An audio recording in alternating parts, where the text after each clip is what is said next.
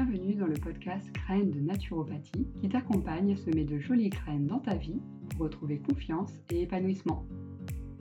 Je suis Chloé, naturopathe en devenir et grâce aux outils de la naturopathie, je t'accompagne à mettre en place des routines qui allient bien-être et plaisir pour rayonner dans toutes les sphères de ta vie.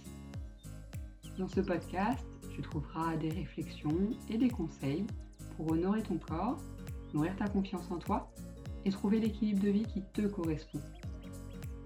Je partage ici avec toi ma passion pour la santé au naturel, les routines bien-être et l'alimentation saine, mais surtout gourmande, pour se sentir bien dans ton corps et bien dans ta tête. Je te souhaite une bonne écoute. Bienvenue dans ce nouvel épisode de podcast où j'ai envie de te partager un cheminement personnel que j'ai fait au fur et à mesure des années, au fur et à mesure de me former, de me faire accompagner également par des thérapeutes, et dont je me suis finalement rendu compte moi-même il n'y a pas très longtemps lors d'un coaching justement en tant que thérapeute. Cette notion importante, c'est d'arrêter de vivre dans le faire pour simplement être. J'ai constaté récemment, en échangeant avec une cliente dans le cadre de l'atelier bien-être, qu'elle vivait beaucoup dans le faire. Les ateliers bien-être, tu le sais peut-être si tu as écouté les derniers podcasts ou si tu me suis sur Instagram, c'est un, coaching mensuel de groupe dans lequel on aborde une thématique spécifique chaque mois. Il y a un live par semaine dans un groupe Facebook privé dans lequel aussi les participantes peuvent échanger, partager leurs doutes, leurs réussites, etc. Et entre chaque séance de live également, je propose des fiches conseils, des fiches pratiques pour justement vous aider à aller plus loin pour atteindre vos objectifs. Et en plus de tout ça, je vous offre une heure de coaching individuel avec moi pour vraiment lever vos freins et atteindre vos objectifs sur ce sujet précis. Donc par exemple, récemment on a parlé d'organisation, on a parlé aussi d'alimentation saine. Au mois de juin, on parlera de techniques anti-stress. Et lors d'un de ces coachings individuels, justement sur l'organisation, changé avec une cliente et j'ai très vite remarqué qu'elle était beaucoup dans le faire. Vivre dans le faire, c'est vraiment euh, suivre des injonctions qu'on se donne soi-même. Je dois faire ci, je dois faire ça, je dois réussir ça, je dois constamment être occupée. Euh, c'est vivre tout le temps dans la recherche de performance, de résultats. Et moi, pendant des années, j'ai beaucoup, beaucoup vécu dans le faire lorsque j'étais euh, adolescente ou même euh, jeune adulte, j'ai toujours été en, quête de performance et surtout en quête de perfection, je crois. J'avais toujours besoin d'être euh, constamment occupée et surtout même multi-occupée. J'étais incapable de faire qu'une seule chose à la fois. J'avais le sentiment d'avoir besoin que mon cerveau soit toujours occupé. Et en fait, je le savais au fond de moi que j'avais besoin que mon cerveau soit toujours occupé parce que j'étais pas prête encore à ce moment-là d'affronter certaines choses qui se passaient en moi. J'étais pas prête à les, à les voir, à les accueillir et à travailler dessus. Et ça, au fond de moi, je le savais déjà. Et du coup, je savais que j'étais pas prête et que ça allait être un travail sur, pour plus tard. Au fur et à mesure du temps, j'ai commencé à réussir à hum, finalement identifier ce qui se passait en moi, mes sentiments, mon passé, etc. Et petit à petit, j'ai réussi à travailler dessus. Bien sûr, c'est pas un travail que j'ai fait seul, c'est un travail sur lequel j'ai été accompagnée. Honnêtement, j'ai dû voir euh, une psychologue aussi pour faire une thérapie pour justement m'accompagner. J'ai également vu des naturopathes, thérapeutes ayurvédiques et euh, j'ai énormément lu de, de livres de développement personnel, j'ai écouté des podcasts, etc. Donc ça a été un long cheminement qui s'est pas fait seul. Il n'y a aucun tabou à se faire accompagner, au contraire, moi ça m'a énormément aidé et c'est ce qui fait aujourd'hui que je suis telle que je suis. Et donc je vivais constamment dans le faire. J'étais toujours obligée de faire du sport, mais à la fois euh, écouter quelque chose qui me stimule intellectuellement. J'étais vraiment toujours en, recherche de perfection. Et cette recherche de perfection, finalement me faisait plus de mal qu'autre chose, puisque par exemple lorsque j'étais jeune adulte, que je démarrais euh, mon alternance professionnelle, etc., la moindre mini erreur que je pouvais faire, je pouvais me flageller pendant une journée et m'en rendre malade. Ne serait-ce que le fait d'oublier une pièce jointe dans un mail que j'envoyais, en soi, c'est pas la fin du monde, je peux très bien renvoyer un mail avec la pièce jointe et en général les personnes ne vont pas crier au scandale pour ça. Mais rien que ça, je me souviens, je me rendais malade d'avoir fait ce type d'erreur. Petit à petit, j'ai appris à prendre du recul aussi sur ça. Mais, je me souviens à quel point j'étais pas du tout indulgente avec moi-même. Et finalement, la personne la, plus difficile avec moi et la plus exigeante, c'était clairement moi-même. Et du coup, dans cette recherche de toujours faire, on va toujours chercher à faire plus, à faire mieux. On va sans cesse aussi avoir tendance à se comparer. Et vivre aussi dans le faire, c'est être un peu en mode pilote automatique. Tu es le pilote automatique de ta vie. Typiquement, pareil, ça m'est arrivé plein de fois, lorsque par exemple tu conduis sur ton trajet de tous les jours pour aller au travail, à l'école, et puis tu pars dans le fil de tes pensées. Et là, au bout d'un moment, tu te reconnectes à ton corps, à ce qui se passe dans le présent, et tu dis mais waouh, j'ai rien vu de la route quoi. Et là, tu commences à te poser des questions en disant mais est-ce que j'étais vraiment attentive? Est-ce que c'était pas dangereux quand même? Mais bon, finalement, euh, moi ça m'est arrivé pas mal de fois. On se rend compte que notre corps il, il réagit quand même. On, s'il y a quoi que ce soit qui se passe sur la route, on revient tout de suite dans l'instant présent. Néanmoins, on est vraiment en pilote automatique. Et souvent aussi, quand on vit dans le faire, c'est que notre esprit, il est connecté au passé. On va ressasser le passé. On va essayer de voir ce qu'on aurait dû faire autrement. On va essayer de, changer les choses, même si bien sûr on ne peut rien changer. On va essayer de. On va se forcer à revivre les choses, je ne sais même pas pourquoi, mais on va revivre les choses et toujours se faire du mal finalement. Des moments difficiles, on va peut-être les revivre en boucle, ce qui amène forcément à des sentiments comme bah, la tristesse, la déprime et la dépression, de revivre constamment dans le passé. Et sinon aussi, vivre dans le faire, c'est être vraiment dans le futur. Nos pensées sont tournées aussi vers le futur, en mode euh, qu'est-ce que je dois faire à manger ce soir, et puis demain je dois faire ci, je dois faire ça, et puis il faut pas oublier qu'à telle heure j'ai ci, à telle heure j'ai ça, et puis il faut absolument que je, tellement que je réussisse ça, ça c'est mon objectif, etc. Donc vous voyez un petit peu cette notion de vivre dans le faire, c'est vraiment notre esprit, il tourne non-stop, c'est un petit vélo qui tourne dans, le, dans la tête, et d'ailleurs si tu as du mal à t'endormir le soir, il y a peut-être quelque chose à faire là-dedans. Donc notre, notre euh, petit vélo dans la tête tourne systématiquement et il est surtout très orienté sur le passé et le futur.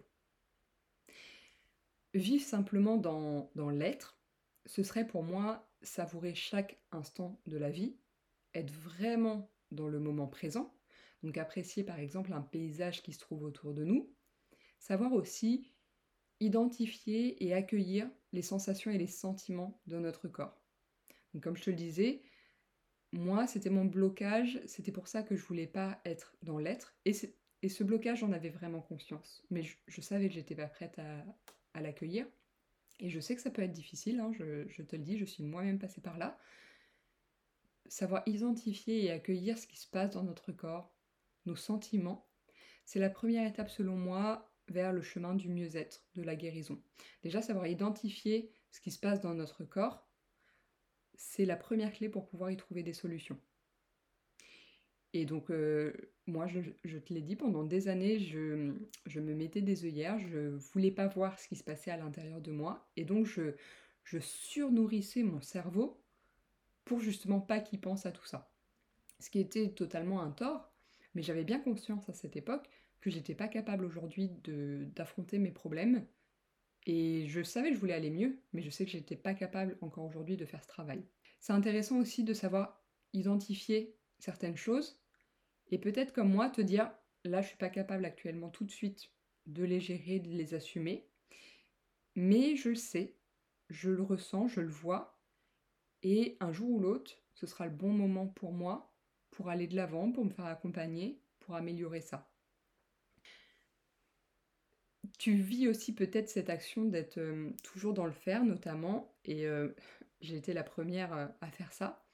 Typiquement, par exemple, si tu regardes une série ou un film à la télé et que tu n'arrives pas à te concentrer sur une seule chose à la fois, c'est-à-dire ton film ou ta série, et que tu es obligé d'aller sur ton téléphone, de faire autre chose en même temps. Là, on est vraiment dans le faire. Et, et moi, je me rends compte aussi souvent, par exemple, je pouvais regarder une série sur ma télé en anglais, alors après j'ai pas de souci avec la langue, mais regarder une série en anglais et en même temps regarder par exemple une vidéo sur Instagram ou une vidéo sur YouTube. Mais à un moment, le cerveau, euh, il sait plus quoi faire en fait. Et il y a des moments où je faisais ça, où après je revenais et je me disais, mais, qu'est-ce que je suis en train de faire? Enfin, au bout d'un moment, je peux pas être connecté et sur ma vidéo YouTube et sur ma série en anglais. Faut choisir. Donc aussi, c'est un, c'est un petit peu se cacher voilà, derrière le fait de, surnourrir son cerveau par des activités. D'ailleurs, il y a un livre qui m'a pas mal aidé, c'est Le pouvoir du moment présent d'Edgar euh, Tolle. Néanmoins, pour être honnête, ce livre, je l'ai acheté il y a 2-3 ans, je dirais. Euh, et, je suis toujours en cours de lecture, je pense que je suis à la moitié du livre. C'est un livre que je lis vraiment petit à petit. Je le lis euh, le matin au réveil avec un thé. Je surligne plein de passages dedans qui sont intéressants. Ça m'aide à faire aussi ce cheminement personnel. Néanmoins, ça me prend du temps. En tout cas pour moi, tu vois, ça fait deux ans que j'ai commencé à lire et, j'y vais vraiment petit à petit parce que les messages sont importants et c'est aussi euh, important pour moi de les ancrer dans notre quotidien. Et par exemple, dans ce hum, livre, il y avait une citation euh, intéressante. C'était euh, dans n'importe quelle activité intellectuelle, prenez l'habitude d'aller et de venir toutes les quelques minutes entre la pensée et l'écoute intérieure, le calme intérieur. Donc quand on fait une activité intellectuelle, c'est hyper intéressant de temps en temps de se ramener à notre pensée et à notre écoute intérieure. Comme je te le disais, c'est important de te connecter à, tes sensations et à tes sentiments. Donc j'espère que tu as le que pour toi le distinguo est, clair entre vivre dans le faire et, et simplement dans l'être. N'hésite pas à me partager peut-être quelques exemples que toi-même tu as vécu sur Instagram, etc. Je suis sûre qu'on peut en trouver plein dans notre vie quotidienne et, et je pense, et je l'espère, ne pas être la seule à avoir vécu euh, ce type de choses.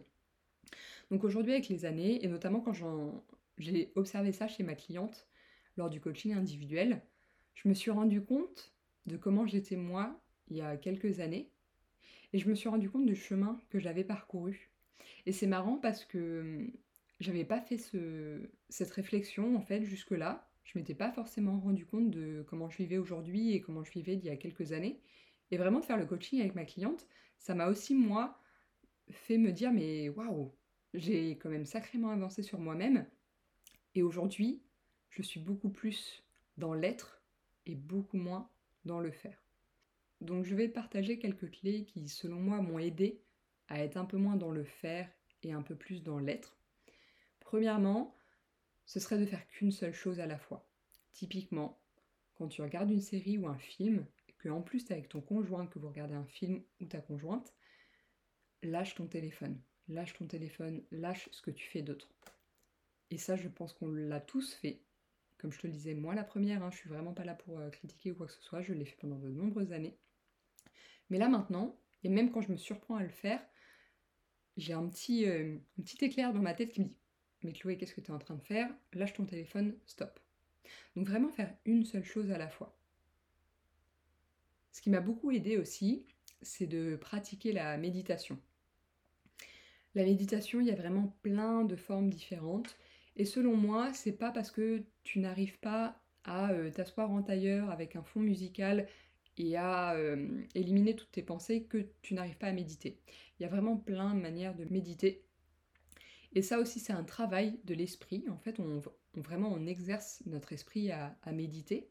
Et c'est quelque chose qui m'a beaucoup servi, je m'en suis rendu compte notamment. À l'époque, quand je faisais des massages du corps, j'avais beaucoup de mal à en profiter. Parce que sur un massage d'une heure, mon cerveau était vraiment dans le faire, en mode tourner vers le passé, tourner vers le futur. Qu'est-ce que je dois faire demain? Et je dois faire ci, et je dois faire ça. Et hier, j'aurais dû dire ça à un tel, mais j'ai dit ça à la place. Bref. Et du coup, je profitais pas du tout de mon massage. C'est dommage quand même.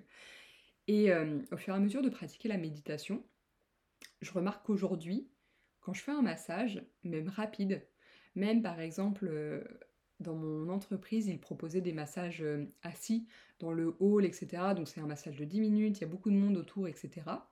Et avec justement ces exercices de méditation, même en 10 minutes, j'étais totalement capable de couper tout ce qui se passe autour de moi, de couper de ma journée et de vraiment profiter de l'instant. Donc comment on fait pour méditer? Soit tu peux te faire accompagner typiquement bah, par des applications de méditation guidée, notamment Petit Bambou. Tu peux aussi trouver bien sûr des méditations sur, euh, sur YouTube, etc. Moi j'aime beaucoup aussi les séances de sophrologie, notamment tous les soirs pour m'endormir, j'utilise Morphée, la petite box qui délivre des séances de sophrologie. Donc soit ça t'amène à te concentrer sur certaines parties de ton corps et petit à petit à vraiment décontracter tous les muscles et aussi déconnecter ton cerveau. Soit ça t'emmène à travers des paysages, des voyages, ça travaille aussi un petit peu ton imagination, donc je trouve ça intéressant. Mais la méditation, c'est aussi se concentrer sur ce qu'on est vraiment en train de faire et de vivre dans le moment présent. Par exemple, si tu prends ta douche, tu peux aussi faire une action de méditation en te concentrant vraiment sur toute l'action qui se passe dans ta douche, en sentant l'eau vraiment couler sur ton corps, te laver de tout ce qui s'est passé dans la journée, vraiment sentir chaque chose, chaque instant dans ta douche. Moi, par exemple, ça m'arrivait aussi très souvent de prendre ma douche, de penser à un milliard de choses et de me dire Mais au fait, est-ce que je me suis lavée? Je sais plus. Et là, tu dis Mince, j'ai. Encore une fois, on est en mode pilote automatique. Donc il y a vraiment plein de façons de méditer.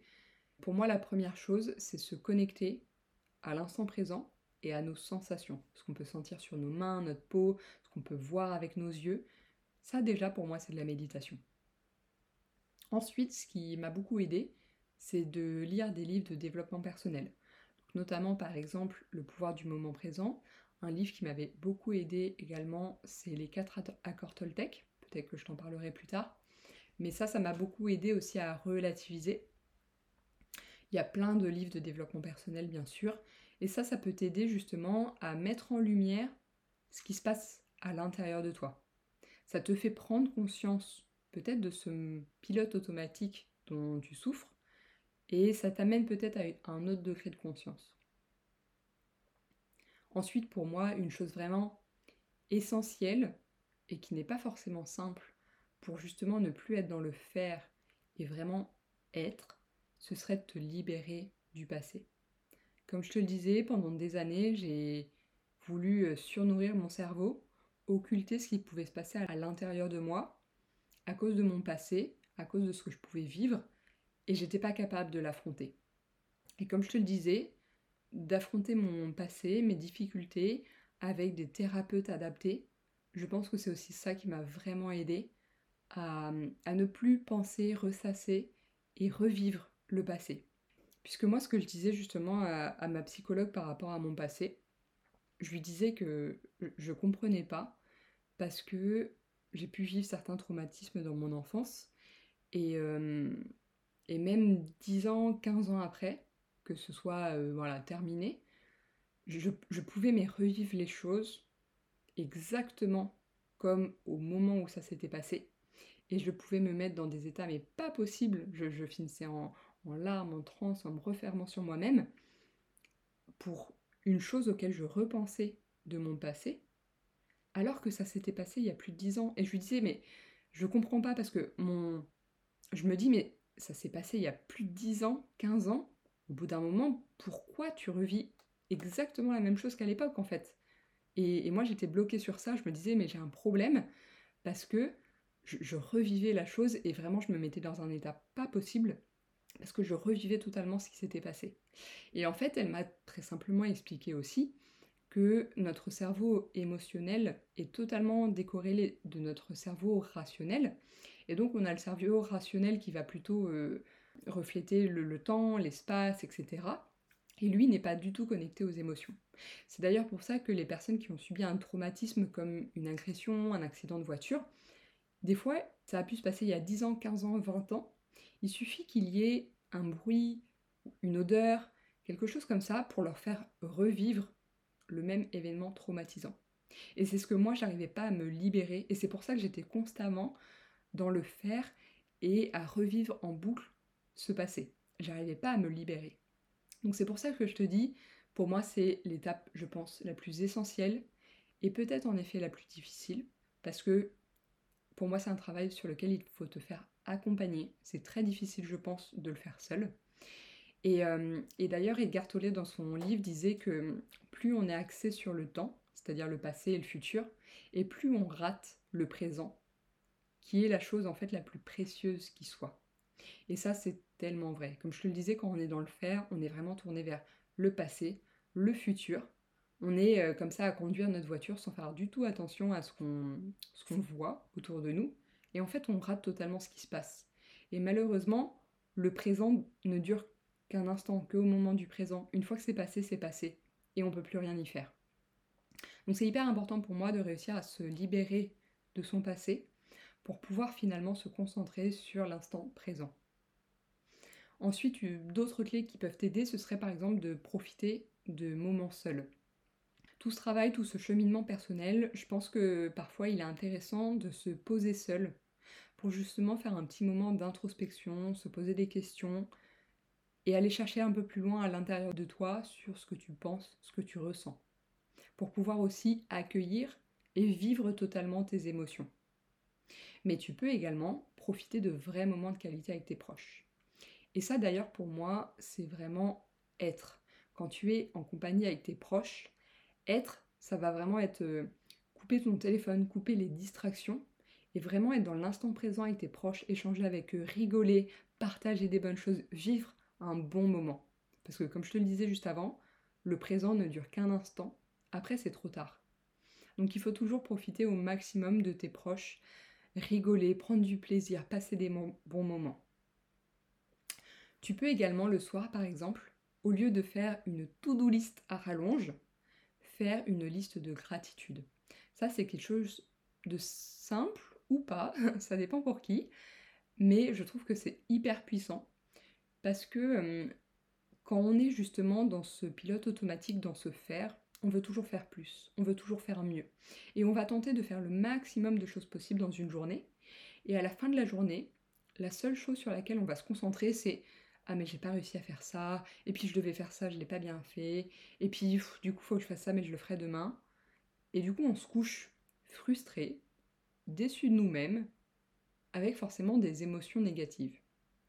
Alors que si tu prends un peu de recul et que tu fais une liste de gratitude, tu vas pouvoir te féliciter sur ce que tu as réussi à accomplir. Ah, aujourd'hui j'ai fait ça, je suis trop contente, je l'ai fait jusqu'au bout, et puis j'ai aussi fait ça, et puis j'ai pris du temps pour moi, etc. Et là, tu génères tout de suite des émotions positives. Tu te couches avec la fierté d'avoir réussi à faire des belles choses peut-être pour toi, pour ta journée. Et tout de suite, ce sentiment est beaucoup plus précieux évidemment pour t'endormir par exemple sereinement plutôt que des émotions négatives parce que tu auras eu une to-do list à rallonge et que tu n'auras pas réussi à faire la moitié. Et du coup, mon dernier conseil par rapport à ça, ce serait de dire stop à la perfection. Comme je te disais, quand on est dans le faire, on est toujours en quête de perfection, de résultats, de performance. Et c'est comme ça finalement qu'on se noie au milieu d'un verre d'eau, je trouve, parce que on ne peut pas être parfait. Par contre, tu peux toujours faire de ton mieux. C'est pour ça que je dis aussi stop à la to-do list à rallonge et euh, essayer de faire une liste de gratitude à la place pour vraiment te concentrer sur les choses positives de ta journée, pour se dire que dans tous les cas, tu fais de ton mieux et arrêter de rechercher toujours la perfection. Puisque on recherche toujours la perfection et en fait parfois on se rend compte que le résultat est le même. Par exemple, je vais partager une petite anecdote que j'ai partagée sur Instagram. Il y a euh, quelques semaines de ça, je devais passer mon examen de réflexologie énergétique chinoise. L'examen devait être le jeudi euh, début avril, je ne sais plus quand c'était. Et le mercredi de la semaine d'avant, le président nous annonce le troisième confinement. Donc ce mercredi soir, je me dis, oh, de toute façon, euh, c'est sûr que mon examen il va être annulé, ça va être décalé dans un mois, à la fin du confinement, etc. Et je me dis, bon, un petit peu déprimé, bon, je révise pas vraiment ce soir. Et puis le jeudi après-midi, donc une semaine avant mon examen prévu initialement, mon école m'appelle et me dit bah vu les, les nouvelles mesures sanitaires, etc., on va devoir décaler votre examen. Dans ma tête, je me dis ah, j'en étais sûre. Et là, elle me dit on l'avance à ce samedi. Donc là, c'est un petit peu la panique dans ma tête, parce que je me dis je pensais encore avoir une semaine pour réviser. En plus, il y avait un week-end de trois jours, donc j'avais vraiment prévu de réviser à fond dans ce week-end de trois jours. Donc là, j'ai eu un petit moment de panique. Bon, après, j'ai fait une cohérence euh, cardiaque, ce qui est donc totalement euh, dans la pratique de la méditation. J'ai pris un peu de recul. Et clairement, bah, je me sentais pas euh, parfaite parce que pour moi, la perfection, ça aurait été réviser jusqu'au bout du bout, au maximum, pendant une semaine, etc. Finalement, je suis allée à mon examen plutôt sereine en me disant je vais faire de mon mieux, j'ai de toute façon beaucoup pratiqué, etc. Et en fait, ma formatrice m'a fait énormément de compliments sur ma pratique. Elle m'a dit qu'elle était hyper fière de moi et de mon professionnalisme, et j'ai eu 20 sur 20 à ma pratique. Donc comme quoi, des fois, la recherche de la perfection ne sert à rien parce que tu peux arriver au même résultat en faisant de ton mieux, mais justement en te libérant de toute cette euh, exigence, cette charge émotionnelle que tu t'infliges à toi-même. Donc comme je te le disais, c'est vraiment pour moi un chemin qu'on peut faire sur le long terme. Mais pour moi, la première étape, c'est justement d'identifier dans quelle situation on est dans le faire. Comme je te le disais, quand tu conduis et que tu es en mode pilote automatique, ou bien lorsque tu regardes un film et puis que finalement tu es sur Instagram en même temps, ou vraiment quand tu es toujours tourné vers le passé, le futur, etc. L'essentiel pour moi, la première clé, c'est de te dire ah non, là je suis vraiment dans le faire, il faut que je passe à vivre l'instant présent. Et pour ça, encore une fois, n'hésite pas vraiment à te faire accompagner. À travers ce podcast, je t'ai partagé beaucoup d'épisodes personnels qui ont été très difficiles pour moi pendant de nombreuses années. Et comme tu peux l'imaginer, comme j'ai pu le dire, j'ai été incapable d'en parler ou de le voir pendant des années. Ça m'a vraiment, euh, bah, ça a vraiment impacté beaucoup de choses sur moi. Et aujourd'hui, grâce à tout ce travail, aujourd'hui je peux en parler sans que ça m'atteigne. Et tu vois, quand je disais justement à ma psy que même 15 ans plus tard, je revivais les événements avec les mêmes sentiments. Et je me mettais dans un état pas possible. D'avoir fait tout ce travail sur moi, aujourd'hui je suis tout à fait capable d'en parler. D'ailleurs, tu vois, c'est ce que je fais aujourd'hui, sans plus rien ressentir par rapport à ça.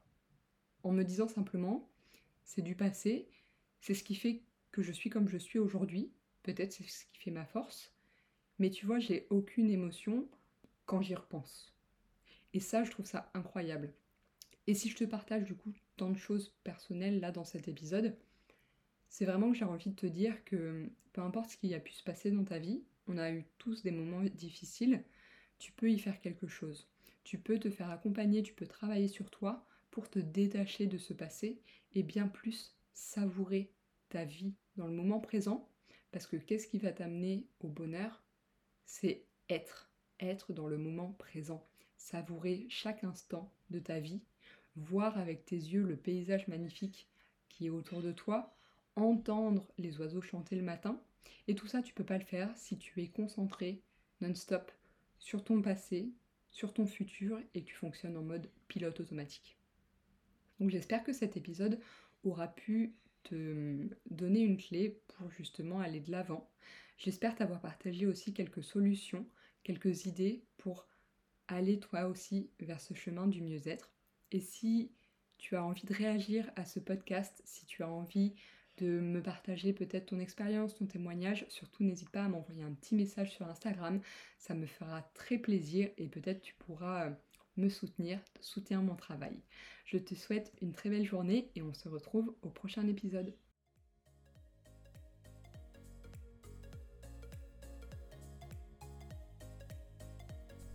Merci d'avoir écouté le podcast Graines de naturopathie. Si ce podcast t'a plu, n'hésite pas à t'y abonner pour retrouver les nouveaux épisodes un mercredi sur deux. Tu peux également me laisser 5 étoiles sur Apple Podcast ou bien partager l'épisode à ton entourage. On se retrouve très vite pour un prochain épisode de Graines de naturopathie, le podcast qui t'accompagne à semer de jolies graines pour équilibrer tous les aspects de ta vie.